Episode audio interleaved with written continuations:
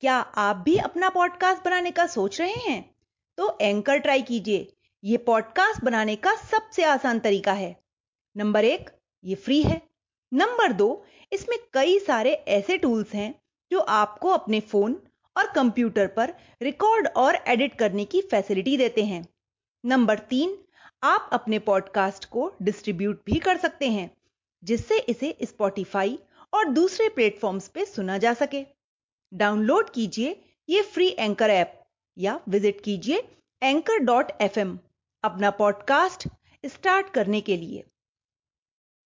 Hello बच्चों तो आज मैं आपके लिए एक बहुत ही शानदार और प्रेरणादायक कहानी लेकर आई हूँ।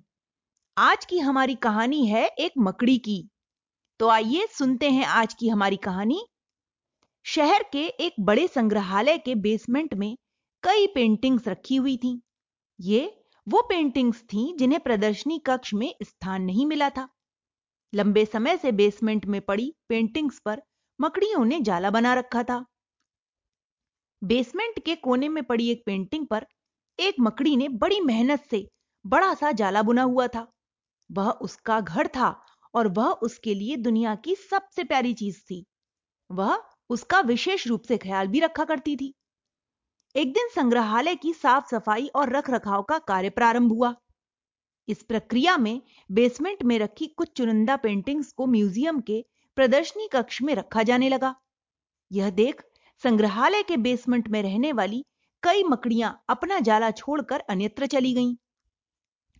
लेकिन कोने की पेंटिंग की मकड़ी ने अपना जाला नहीं छोड़ा। उसने सोचा कि सभी पेंटिंग्स को तो प्रदर्शनी कक्ष में नहीं ले जाया जाएगा। हो सकता है इस पेंटिंग को भी न ले जाएँ। कुछ समय बीतने के बाद बेसमेंट से और अधिक पेंटिंग्स उठाई जाने लगी। लेकिन तब भी मकड़ी ने सोचा कि ये मेरे रहने की सबसे अच्छी जगह है। इससे बेहतर जगह मुझे कहाँ मिल पाएगी? वह अपना घर छोड़ने को तैयार नहीं थी, इसीलिए उसने अपना जाला नहीं छोड़ा। लेकिन एक सुबह संग्रहालय के कर्मचारी उस कोने में रखी पेंटिंग को उठा ले जाने लगे। अब मकड़ी के पास अपना जाला छोड़कर जाने के अतिरिक्त कोई और विकल्प नहीं था। जाला न छोड़ने की स्थिति में वह मारी जाती। बुझे मन से उसने अपनी इतनी मेहनत से बनाया हुआ जाला छोड़ दिया। संग्रहालय से बाहर निकलने के बाद वह कई दिनों तक इधर उधर भटकती रही। कई परेशानियों से उसे दो चार भी होना पड़ा। वह बड़ी दुखी रहा करती थी कि उसका खूबसूरत घर भगवान ने उससे छीन लिया। और उसे इस मुसीबत में ढकेल दिया। वह संग्रहालय के अपने पुराने घर के बारे में सोचकर और दुखी हो जाती और उससे अच्छा स्थान अब उसे कभी हासिल नहीं होगा, यही सोचा करती। लेकिन उसे अपने रहने के लिए स्थान तो खोजना ही था, इसलिए वह लगातार प्रयास करती रही। आखिर में एक दिन वह एक सुंदर बगीचे में पहुँची। बीच में एक शांत कोना था, जो मकड़ी को बहुत पसंद आया। उसने फिर से मेहनत प्रारंभ की और कुछ ही दिनों में पहले से भी सुंदर जाल तैयार कर लिया। यह उसका अब तक का सबसे खूबसूरत घर था। अब वह खुश थी कि जो हुआ अच्छा ही हुआ।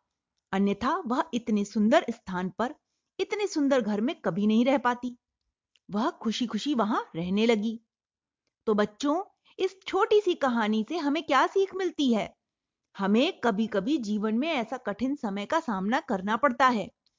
कि जब हमारा बना बनाया सब कुछ बर्बाद हो जाता है।